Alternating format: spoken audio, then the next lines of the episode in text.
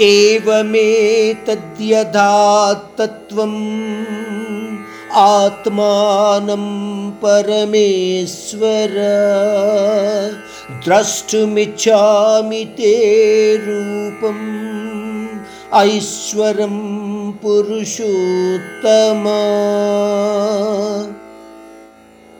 ఆ పరమాత్ముడు కొన్ని ముఖ్యమైన విభూతి తత్వాలు అర్జునుడికి వివరించాడు. అర్జునుడు వాటిని క్షుణ్ణంగా అర్థం చేసుకున్నట్టు కూడా తెలియచేస్తున్నాడు. కానీ అర్జునునిలో కుతూహలం పెరిగి అంటున్నాడు దేవాదిదేవా నీ యొక్క మహత్వ విభూతి తత్వ రహస్యాలను నువ్వు వివరంగా తెలియచేసినప్పటికీ నీ యొక్క సర్వేశ్వర తత్వాన్ని ప్రదర్శించే నీ ప్రత్యక్ష స్వరూపాన్ని వీక్షించాలి అన్న కోరిక నాలో కలుగుతోంది. ఆ కోరిక దృఢమవుతోంది.